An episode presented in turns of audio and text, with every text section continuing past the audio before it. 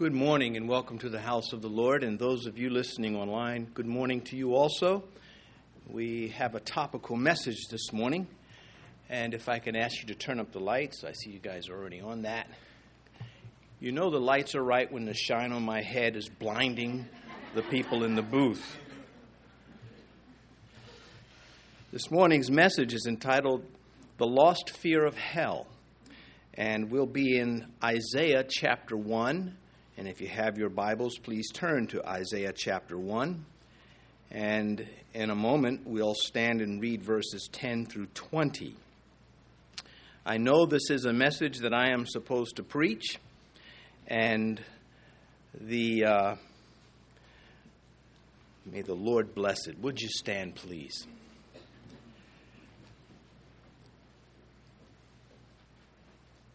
Beginning in verse 10. Hear the word of Yahweh, you rulers of Sodom. Give ear to the law of our God, you people of Gomorrah. To what purpose is the multitude of your sacrifices to me, says Yahweh? I have had enough of burnt offerings of rams and the fat of fed cattle. I do not delight in the blood of bulls or of lambs or goats. When you come to appear before me, who has required this from your hand to trample my courts? Bring no more futile sacrifices. Incense is an abomination to me. The new moons, the Sabbaths, the calling of assemblies I cannot endure. I cannot endure iniquity in the sacred meeting. Your new moons and your appointed feasts my soul hates. They are a trouble to me. I am weary of bearing them. when you spread out your hands, I will hide my eyes from you. Even though you make many prayers, I will not hear. Your hands are full of blood. Please be seated.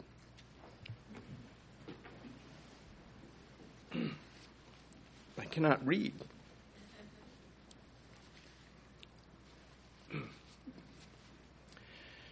These are the words of God trying to reach people who are insulting him. He's trying to warn them that they're going to hell. He has sent not only Isaiah, but countless other prophets to keep this from happening because of his great love for sinners. But these particular sinners had decided that they could play at church, they could pretend to come sing Christmas songs, and all the while have no intention of obeying him or listening to him. My text is the 15th verse, Isaiah, 5, uh, Isaiah chapter 1, verse 15. When you spread out your hands, I will hide my eyes from you. Even though you make many prayers, I will not hear. Your hands are full of blood. These are not weak believers that he is speaking to, these are belligerent people. These are those that know what his law says, know what is required of them, and they reject it. They refuse it. What happened to these people? What, what caused them to behave this way, to go to the temple and to bring their sacrifices, to celebrate their Christmas and their Easter and their other holidays and use the name of Yahweh and have no intention of obeying Him whatsoever.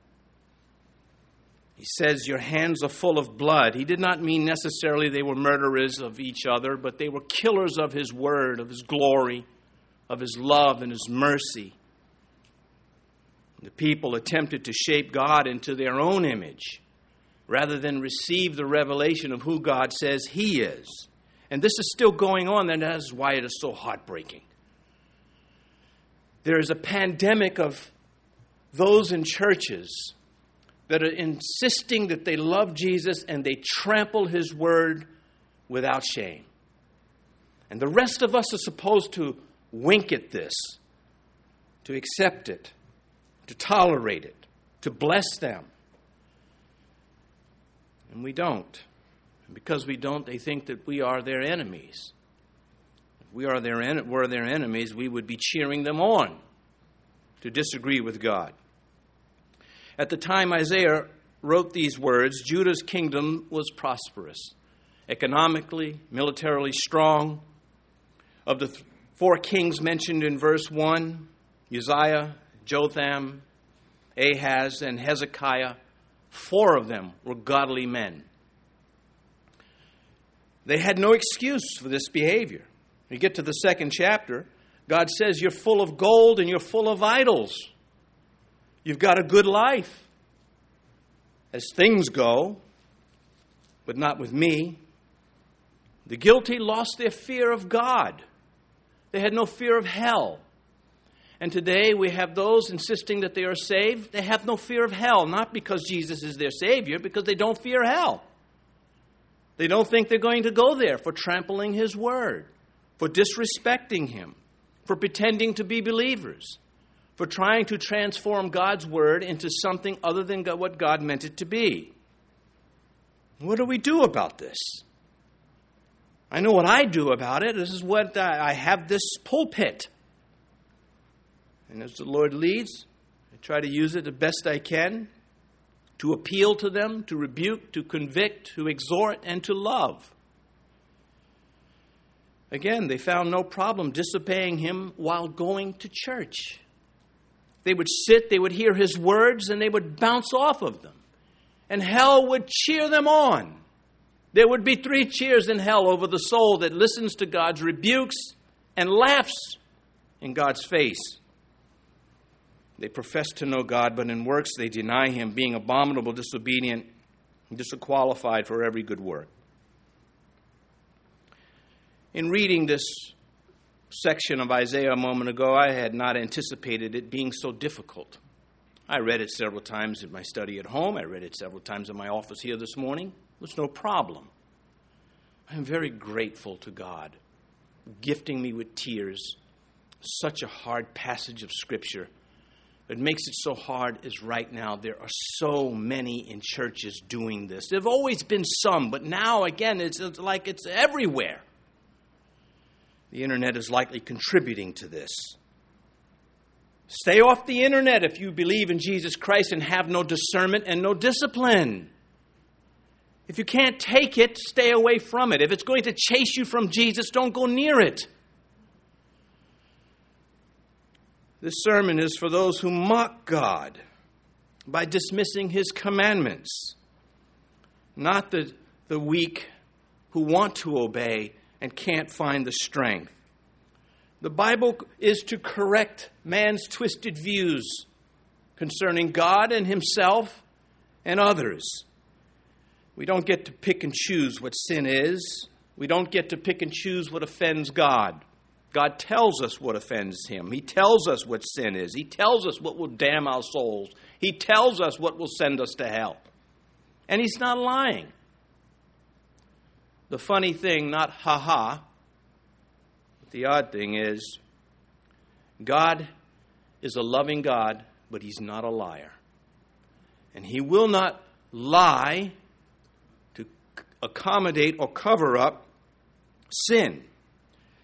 These temple worshippers, as we're told in verse 5, were in revolt. Why should you be stricken again? You will revolt more and more. The whole head is sick, and the whole heart faints. So God notifies them that He is rejecting them. They're not really rejecting Him. Sin unchecked makes fools of all of us. People who would otherwise be very rational, very intelligent, even wise. When their sin is not checked, they become fools. And the fate, the fate of those who lose their fear of hell, of God's judgment for this kind of behavior, the fate of losing a fear of hell is hell. Revelation 20, verse 11, here's a glimpse of what God is talking about. Then I saw a great white throne, and him who sat on it, from whose face the earth and the heaven fled away, and there was found no place for them. These are the guilty ones that rejected the love and care of Jesus Christ. The day will come when they will stand before him and be rejected and be doomed to a hell without appeal, without another chance. You say, what, I, what are you saying? That I get one chance? You get one lifetime of chances. What are you going to do with it? Satan's a predator. He hates every single one of you. And if he could send you to where he's going, to that abyss, he will do it. And if you don't believe it, you've lost your fear of hell. Impenitent sinners have long tried to take the shame out of sin as though it will protect them from God's judgment. Attempts to avoid God's restrictions and consequences are futile. Cain, who John tells us in his first letter was of the wicked one. He killed his brother because his brother was righteous and his works were righteous, and he murdered him. And when God confronted him about it, he got sassy with God. Genesis chapter 4, verse 9. Then Yahweh said to Cain, Where is Abel your brother? And he said, I do not know. Am I my brother's keeper? Am I supposed to watch out for him? Well, you didn't mind killing him. But you see, he's not ashamed of his sin. He's not afraid that God is going to deal with him for this. God was later merciful towards Cain. But in the end, Cain is judged. See?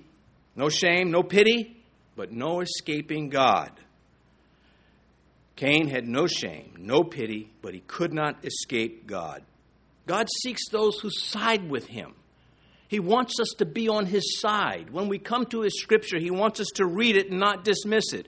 And if you're saying, you know what, I'm so sick of hearing, I'm going to tune you out right now, then you've lost your fear of hell and that's where you're going.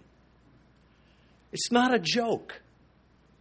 It's not something you turn off when you're tired of listening or hearing it. You can do that to the preacher. You cannot do that to God and get away with it. When Moses confronted the people who were full blown into their sin, we're told Moses stood in the entrance of the camp and said, Whoever is on Yahweh's side, come to me. And all the sons of Levi gathered themselves together to him. Then Moses stood in the entrance of the camp and said, Whoever is on the Lord's side, come to me. He's still saying that through the Holy Spirit, through his prophets, through his pastors, through his people. If you're on God's side, come to Him. But stop this going to church. Stop this claiming you're a Christian while you thumb your nose at His commandments. And stop thinking you're going to get away with it. And stop thinking that you're going to somehow be okay, because you're not. The very definition of hell is man, you will not survive this. Lies about hell come easy to those who want to do what they want to do. Satan has a plan for your life. Do you believe that or not? If you refuse God, Satan has a plan for you. He wanted Eve to change her interpretation of what God said. He wanted her to disagree with the clear meaning of God's commandment don't eat from this tree. There was nothing complicated about that. It was not in a foreign language, it was only one language. To this day, Satan is pulling the same move. Oh, that verse doesn't mean that. Oh, you could do this. Oh, it's okay. We expect this kind of stuff from the devil. We don't expect it from people who say, I'm a Christian, and it's okay to change what the scripture says. And they're not only in our universities and seminaries, they're in the workplace, they're all over the place. They love the internet. I almost never read what Christians have to say on the internet. Too many fall for it. Satan sways those who refuse the word. Luke's gospel. And the Lord said, Simon, Simon, indeed Satan has asked for you that he may sift you like wheat. Well, he's still doing this.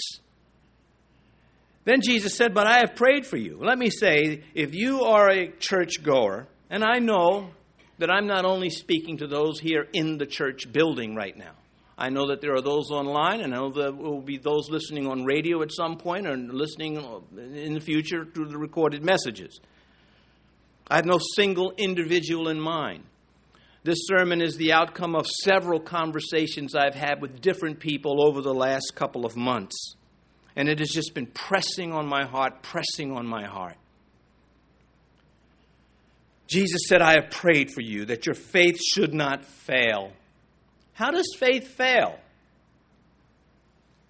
When you start to disagree with God, when you tell Him you know better, when you think that you can trample His word, that you can empower those who hate Him and get away with these things. You're not walking on water, you're walking on thin ice. Jesus said, And when you have returned, strengthen your brethren. See, that's the goal of the preacher to preach these things so that we can be stronger. I have a deep suspicion that many of you know someone like this who gets up in your face and tells you they're believers, and you know they're not behaving like believers and have no intention of behaving like believers, and yet they want you to be sucker enough to not rebuke them. And they will hate you for rebuking them because the devil, his talons are in them. And the only way to get them out is to stand strong to preach the word. They don't even want to hear you say you love them anymore. They just want you to bow down and agree. Again, 1 John chapter 5, we know that we are of God and the whole world lies under the sway of the wicked one. Then why are churchgoers running to the world to ask them how they should live? When the Bible clearly says that the whole world lies under the sway of the wicked one. They are expanding immunity. They're saying you don't have to worry about a judgment. You are immune from the consequence of trampling God's words, as if it's going to stop his judgment. When Paul stood before Felix, Luke writes, Now, as he reasoned about righteousness, self control, and the judgment to come, Felix was afraid and answered, Go away for now. When I have a convenient time, I will call for you. History does not record Felix calling for Paul and repenting of his sin. He didn't like the message. He was uncomfortable with the thought of self control. He'd rather self delusion than self control. He didn't want to hear about righteousness according to God. He did not want to hear about judgment to come. Jesus said, The Holy Spirit, He will come and He will convict the world of judgment or of sin in judgment. He will convict the world of sin. He will find them guilty and they will have no appeal. When the fear of hell is lost, so will be that soul. If they do not change course, if they do not come out of this, and I, I think that many of us are noticing, rather we may not be registering it or able to articulate it, but maybe this morning I'll help you with this. Maybe you'll understand that you, you, you're coming across people who really have not the fear of God, which is the beginning of knowledge, and therefore they have no fear of His judgment. And they're playing games with their words. And we may be their last stop before eternal death. We may be the single most helpful individual in the world if we can stand strong, preach the truth in love, and not back down. 2 Corinthians 4 Whose minds the God of this age is blinded, who do not believe, lest the light of the gospel of the glory of Christ, who is the image of God, should shine on them. The God of this age has blinded them. That's Satan. And the people who are blinded by him, they don't believe he's doing it. But you say that you do see, that you do see the gospel, that you do love Jesus Christ. When Jesus said, If you love me, keep my commandments. John's Gospel, chapter 9, Jesus said to them, If you were blind, you would have no sin. But now you say, We see, therefore your sin remains on you. You want to claim to be a beneficiary of the gospel of Jesus Christ while you disagree with the gospel of Jesus Christ, all of the gospel, that you want to cherry pick it, you want to edit out what you don't like, you want to tell God what is good and what is not good. Then you will not benefit from the blood of Jesus Christ, but the wrath of God will be upon you. I want instant results from this sermon. I want the guilty to stand and repent and get right with God instantly. I don't want them to go home and think about it because Satan will intercept them. But maybe he's done such a thorough job on them, they don't want to give me the satisfaction of repenting. You know, many people are like that. They want to stick it to somebody else because they're not getting it right and they refuse to line up with what is right. And so they're going to stick it to you, persecute you in some form, punish you in some way. I get it often. Well, we don't like that church. Sometimes it may be legitimate, but sometimes they don't want to hear what God has to say. And I'll be their whooping boy. And I'll take that. And you need to learn to do the same thing if you're not already doing it. I want the guilty to stand up and repent before God. Peter, in his sermon, he pressed them for a confession. He said, Repent therefore and be converted.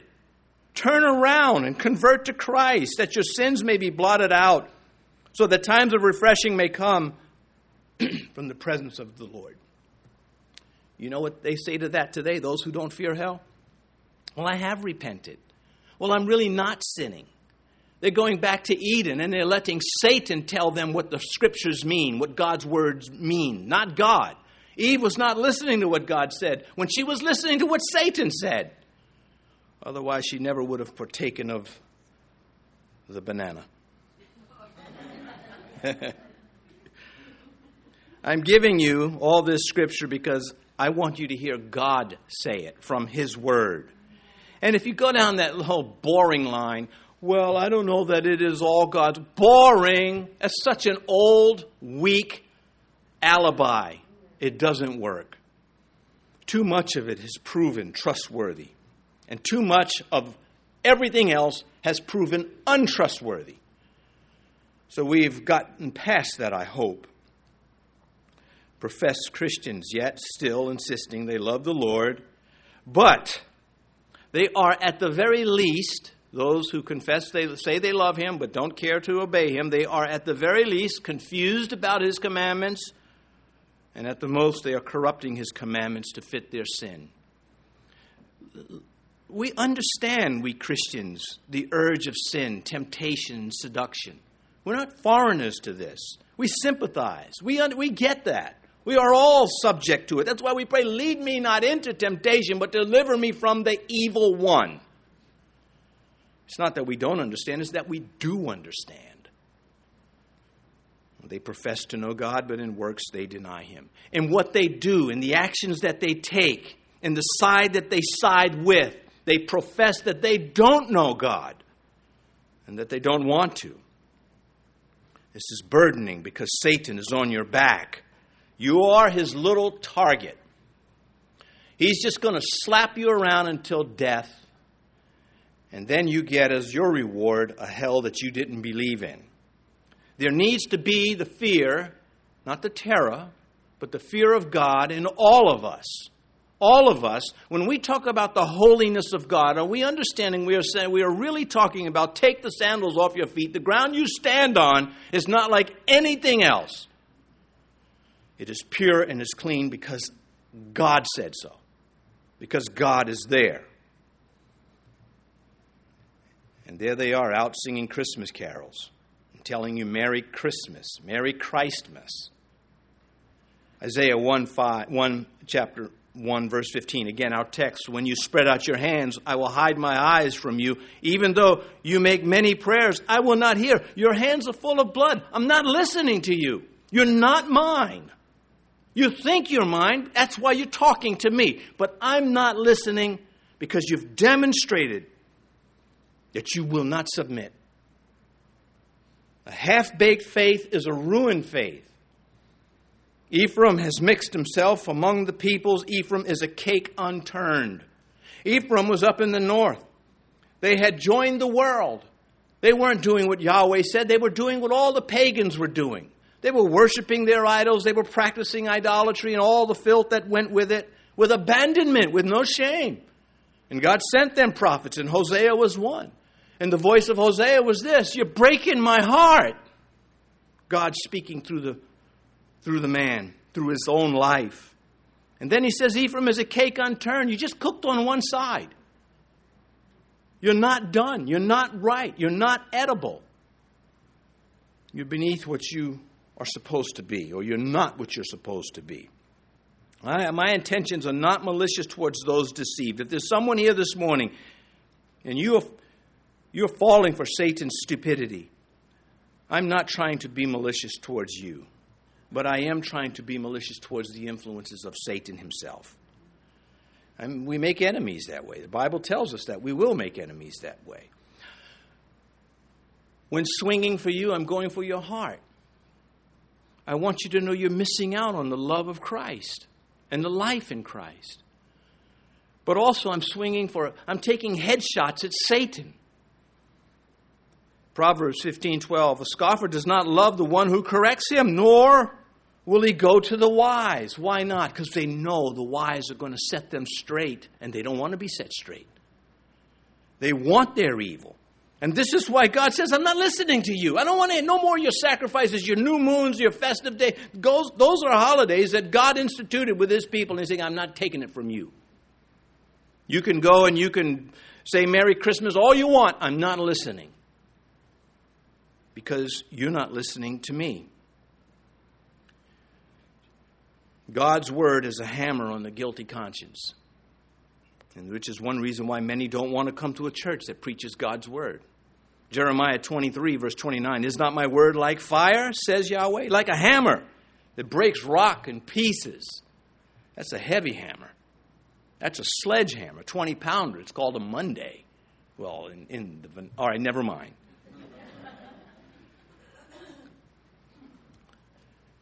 You'll only have yourself to blame if you don't listen to me, preach the word, I mean, you don't have to listen to my opinion about everything else, but when it comes to the, if the Word of God, if the Word be true and you don't listen to whatever messenger is presenting it to you, you're in trouble.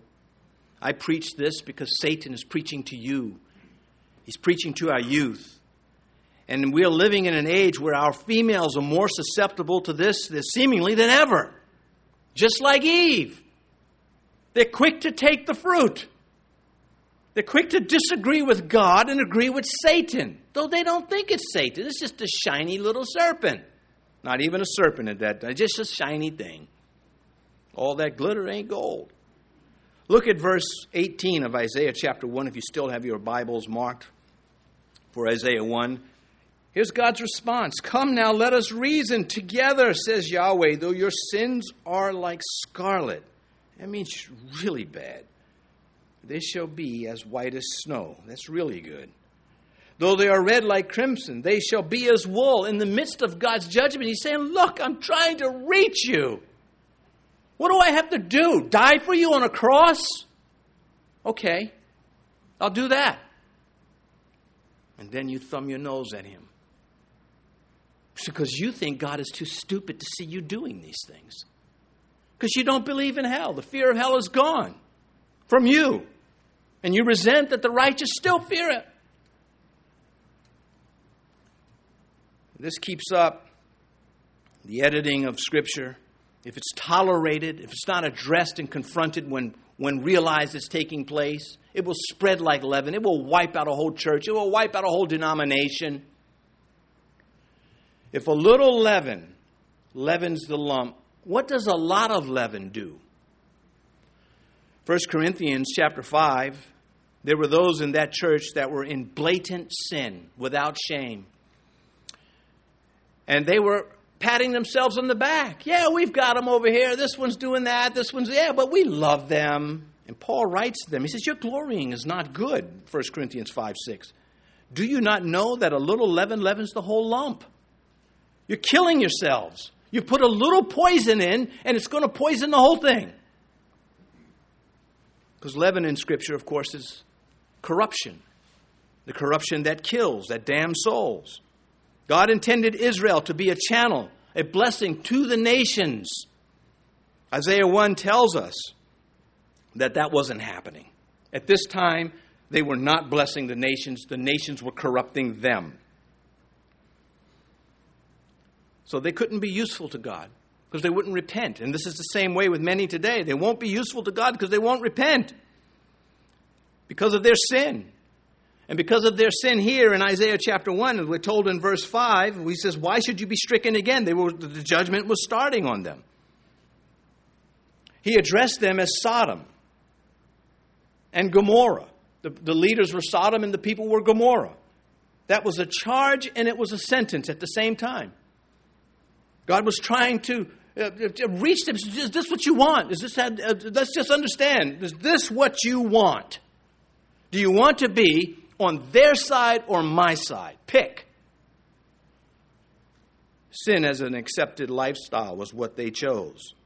Again, the loss, that lost fear of hell, it flips your priorities. Now, I've said this a lot from the pulpit. I'm not the only one that's ever said it. But the Christian life moves by fact, faith, and feeling in that order. If you flip that over and you put feelings first, then you're going to be doing it the devil's way. If your feelings are running the ship, you're going to shipwreck. That is not a possibility, that is a fact. Our faith is built on fact, on truth.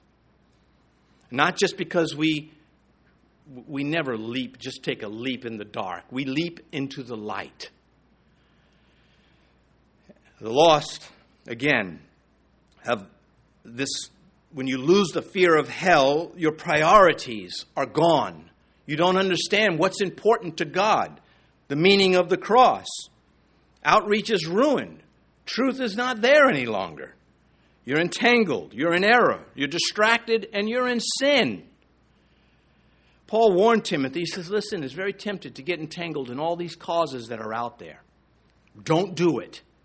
2 Timothy chapter 2, verse 4 No one entangled in warfare, pardon me, no one engaged in warfare entangles himself with the affairs of this life that he may please him who enlisted him as a soldier.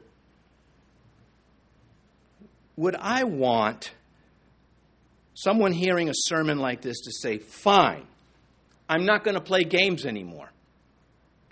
I'm going to renounce Christ. I don't want anyone to renounce Christ. And if you do something as silly as that, your judgment is sure and on you. Again, I want them to repent, and I want them to repent right away. As they tried to play God for a fool at the temple, here in Isaiah 1 and in other parts of Israel's history, we see them doing it in churches. We, they did it in the New Testament church when the apostles were still alive. Revelation chapter 2, verse 20 Nevertheless, I have a few things against you, Christ speaking to a church, because you allow that woman Jezebel, who calls herself a prophetess, to teach and seduce my servants, to commit sexual immorality, and to eat things strangled to idol, idols. She's in there holding seminars on how to go against what God says in the church, and they're tolerating it. Nobody wanted to speak up. Nobody wanted to hurt anyone's feelings with the truth. When moral commandments become secondary to other concerns, you've lost your sense of what hell is all about and people going there. Because now you're fighting some other cause. When God, when Jesus says, "What does it profit a man if he gains the world and loses his soul?" It's about the soul. You want to send them to hell first class? That's not God's way. That's Satan's way. And many Christians are doing just that. When they meet somebody, they're not interested in saving a soul. They're not interested in exalting Christ. They're interested in other things first what they feel, what they enjoy, what they have decided is most important. I think sometimes they don't know that this is taking place, I think other times they don't care. It is disturbing, it is alarming to see Christians confused in the voting booth when the agendas are stark. They're night and day. There's no gray at this point. It is that clear and to empower those who hate Jesus Christ and the church that he bought with his blood, it ain't going to go well for you. you're fighting God. You're siding with his enemies. I've preached on, uh, or I mentioned it Sunday, I guess I, uh, Wednesday, Second Chronicles 19, when Jehu, the good king, came back from surviving the battlefield with, a, with an evil king because he wanted to make an alliance. He thought he knew better than God. And the prophet confronted him. Jehu went out to meet him and said to King Jehoshaphat, Should you help the wicked and love those who hate Yahweh? Therefore, the wrath of Yahweh is on you. It's pretty severe. You can't look at that and say, see, God didn't really care what they were doing. It didn't matter. The king loved God. Jehoshaphat did love Yahweh, but he was sinning. And the prophet sent, was sent to correct him, and he corrected it. Now, I won't go the same way with Asa, another king. The first time he received the blessings. The second time, well, I'll hopefully come to that in a little bit. I'll, I'll, I'll wait. We'll bookmark that thought But The point I'm making is moral commandments are not to be secondary to other things. And this is why we have people empowering wicked people, evil people, in the voting booth because some other thing is more important to them than the morality of heaven. They missed a good fight, and the fight that Christ died for. Proverbs chapter 14 there is a way that seems right to a man, but its way leads to death. I think a lot of the a lot of Christians, oh, I'm not going to say Christians. I think a lot of professing Christians who are trampling the commandments of God while insisting they love the Lord. I think that uh, they know it's wrong, but nobody is standing up to them. No one is saying you can't do that. I don't care what books you read. I don't care what degree you have. I don't care what school you went to. I don't care what church you go to. I don't care how much you pray, how much you fast, how much you tithe. If you are going against God's word, you are against God. It's not complicated. 1 Corinthians 6, chapter 12 Fight the good fight of faith, lay hold of eternal life, to which you were also called and have confessed the good confession in the presence of many witnesses. What is the good confession? That means you're honoring what God says, you're pursuing truth. Is this sinking in? Or is Satan plucking up the seeds and snatching them away? Is it sinking in? Are you, are you so far gone you can't be reached? And then I'm the bad guy. I can weep over this. I can be firm, and it doesn't matter what I do or anybody else. Your heart is set on hell because you don't believe the righteousness of God. Matthew 13, 7. And some fell among the thorns, and the thorns sprang up and choked them out. The seed, which is the Word of God, the lost fear of hell. So let's look at the scripture on this subject because hell is ready and it is excited to receive you. The churchgoers who claim Christ. Isaiah 14, verse 9. Hell from beneath is excited about you to meet you at your coming. It stirs up the dead for you, all the chief ones of the earth. It has raised up from their thrones all the kings of the nations. Now, this is uh, concerning the king of Babylon, and it expands into Satan, but the, the point is made. It is illustrated for us. God says hell has made room for you, it has renovated itself so there'll be enough space for you. Isaiah 5, verse 14. Therefore, Sheol, which is death, has enlarged itself and opened its mouth beyond measure their glory and their multitude and their pomp. And he who is jubilant shall descend into it. You, you catch that? They're going to hell and they're happy because they don't believe in hell. They don't have a fear of hell. Paul asks, he says, how, how shall they believe in him? How shall they call upon him whom they've not believed? And how shall they believe in him whom they have not heard? And how shall they hear without a preacher? And how shall they preach unless they are sent? He's reasoning with them. He says, This is a real war. And speaking God's word is the way to win, one, one of the ways we win this war. The lost fear of hell is a very real and serious thing. Jesus Christ is sovereign and to be obeyed. Revelation chapter 1, verse 18 I am he who lives and was dead, and behold, I am alive forevermore. Amen. I have the keys of Hades and of death. I hold the keys of those things that pertain to the end of this life and death in spiritual life. I own it. The psalmist said, I don't want to go to the same place as sinners go. Hell has a place for people like Stalin. Stalin killed over 40 million of his own people, and that's probably a conservative estimate. He, he, he, he planned famines to kill his own people. The man was diabolical. God has a place for people like that. It's called hell. And the psalmist in Psalm 9, he writes, He who corrects, well, pardon me, that's Proverbs 9. Where's my verse? Yeah.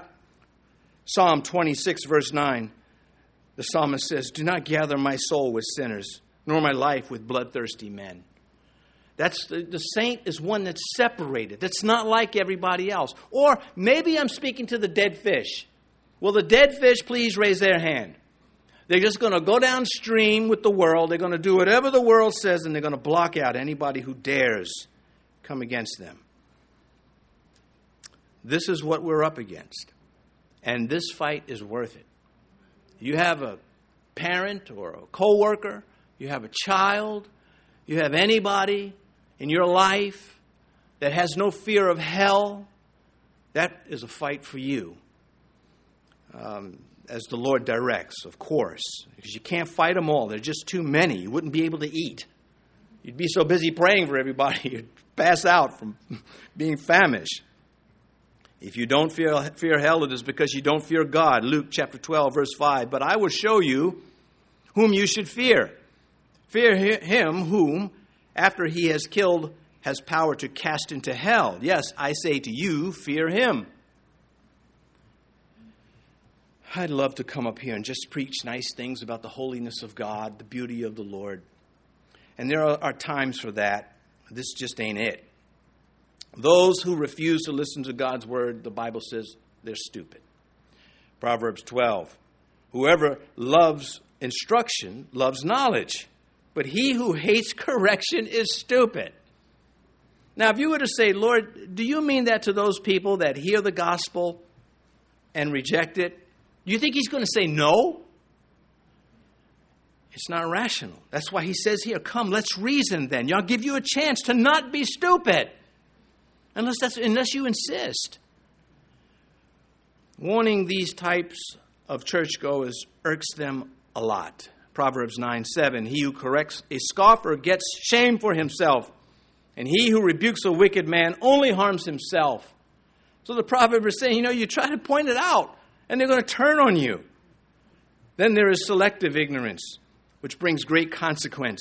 Hosea chapter 4 My people are destroyed for lack of knowledge. Because you have rejected knowledge, I also will reject you from being priest for me. Because you have forgotten the law of your God, I will forget your children. Um, now, the context is even deeper than what I'm reading. He's saying to them as a people, You are so useless to me because you, you just have this ignorance when it comes to holiness and righteousness, and you refuse correction. Well, when I was preparing, I said, Lord, there are just so many verses. I could go on. I edited out so much from Jeremiah, so many things. I'll, I'll, I'll button the recital of scriptures and start closing it up with this Daniel chapter 12. And many of those who sleep in the dust of the earth shall awake, some to everlasting life, some to shame and everlasting contempt. That's contempt without an end from God Himself. And God says, I'll tell you what I'm looking for. Isaiah 66 2. But on this one will I look, on him who is poor and of a contrite heart or spirit who trembles at my word. Who trembles at my word. But if you have no fear of hell, you're not going to tremble at God's word. God likes the way some believers think, and all believers should want Him to like should put us in that category. Romans 12, verse 2. Do not be conformed to this world, but be transformed by the renewing of your mind, that you may prove what is that good and acceptable, perfect will of God. No, don't listen to that, please. Go to the internet, get your theology there. Do what the world tells you on the internet. Follow people on the internet who aren't following God and don't want you to follow God. Satan is using them as his vehicle of hatred against God. And if you are going to lie down and let him walk over it, guess what? You're going to be walked over. And in the end, what do you get? Hell. Those in hell remember they're wrong. When Jesus gave the story about the rich man and Lazarus, the only story that he gave a name, and two names as a matter of fact, when the rich man was appealing to Abraham to have mercy on him, Abraham said, Sorry, there's a big gap between us. Can't do anything about this. It's fixed. And then Abraham said, Luke chapter 16, verse 25, But Abraham said, Son, remember that in your lifetime. That's all I need to read. He said, Remember, you know what you did wrong, and it's with you forever. Second Thessalonians chapter 1 verse 9 these shall be punished with everlasting destruction from the presence of the Lord and from the glory of his power. But the unbeliever says, I don't think God has that right. He doesn't have the right to hold me accountable. He doesn't have the right to make things uh, illegal or sinful. He God needs to just shut up and give me what I need. that's not how it goes. They don't change their attitude. So Jesus said, There will be weeping and gnashing of teeth as they're judged. What does that mean? He says, Matthew 25, verse 30, Cast the unprofitable servant into outer darkness. There will be weeping and gnashing of teeth. The, the gnashing of teeth is anger, it's anger towards God. How dare you? How dare you judge me? I say, going to hell. There will be no more no rocks or mountains to hide them, fall upon them just the judgment. One of the greatest woes of hell for the impenitent man is that he will be rendered absolutely irrelevant. You think you have a problem now with esteem and how other people think of you and what's going on? You wait to see what happens when you get to hell. You won't count. You won't matter. No one there will. C.S. Lewis makes this comment The ultimate aim of hell is to get a man's soul and give him nothing in return. You see why it's hard to read what God is saying from the scripture about those who are rejecting him? You don't want this to happen to anyone. Proverbs says, He who is often rebukes hardens his neck will suddenly be destroyed and without remedy. I'm tired of you correcting me. I'm tired of hearing the preaching. See, that's hardening the heart, stiffening the neck. Do not be deceived. God is not mocked. Whatever a man sows, that he will reap. I'm going to close with this God reaching out to Asa the king. Asa was doing things that uh, reduced God. So the Lord sent his messenger to speak to him. It's the father of uh, Jehu went to speak to Jehoshaphat. And he goes out to confront him, and he says, The eyes of Yahweh run to and fro throughout the whole earth to show himself strong on behalf of those whose heart is loyal to him. In this you have done foolishly. Therefore, from now on you shall have wars. Then Asa was angry with the seer and put him in prison for he was enraged at him because of this. And Asa oppressed some of the people at that time. Asa died a miserable death, incidentally. He was started out with such potential to be righteous, but he drifted from God more and more until finally he's making deals with godless people and trusting them and his deals and not God. And when God comes out and says, Listen, God is looking for people to serve him, he's looking for them. Be one of them, Asa. Be one of the ones that God is looking for. But Asa refused. He got angry at him for daring to stand up to him and tell him what God wanted. So he persecuted him because other things were more important. The morality of heaven didn't matter to him. The thus saith the Lord does not account as much as I want to do this. Well, that's all I've got to say about that, except one last note before it's too late, before it gets to the place where your pastor can't help you, or your friends, your children, your parents, before it gets before it comes to no one can help you, repent. Tell God that you are sorry for that behavior, that you're going to fix it, that you're going to act upon His word, that you're going to stand up for righteousness with more strength than you've been standing up for unrighteousness. Do you notice that? The people who stand up for evil put a lot of energy into that stance.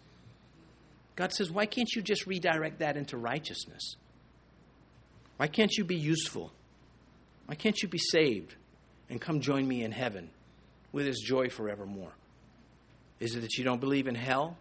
Have you lost the fear of hell? If you don't get it back, I can't get you back. Let's pray.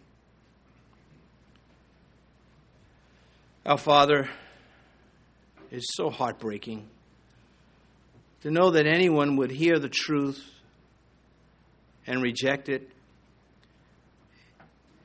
it is also heartbreaking to hear those who hear the truth and want to just take what they want and leave the rest behind and insist that they're fine and demand that the rest of us accept accept that, that kind of behavior. Lord, I lift up to you any who may be here this morning, whether listening online or watching online or in the church those who may hear the message at some time in the future. If there are any that are listening who have been living against God, demanding that they be counted among the saints when they refuse to separate from the world. If, if this is you, just encourage you to repent, to come up at the end of the service to the pastors and say, I repent. I want to be right with God. I don't want to go to hell. I want the blood of Jesus Christ to cleanse me. I want Him to be my Lord and my Savior. I do not want to be held in contempt in an everlasting hell. And now, Father, if anyone has made this prayer in their heart just now, may they act upon it at the end of service when they are again given a chance to get right with you. We commit these things into your hands. In Jesus' name, amen.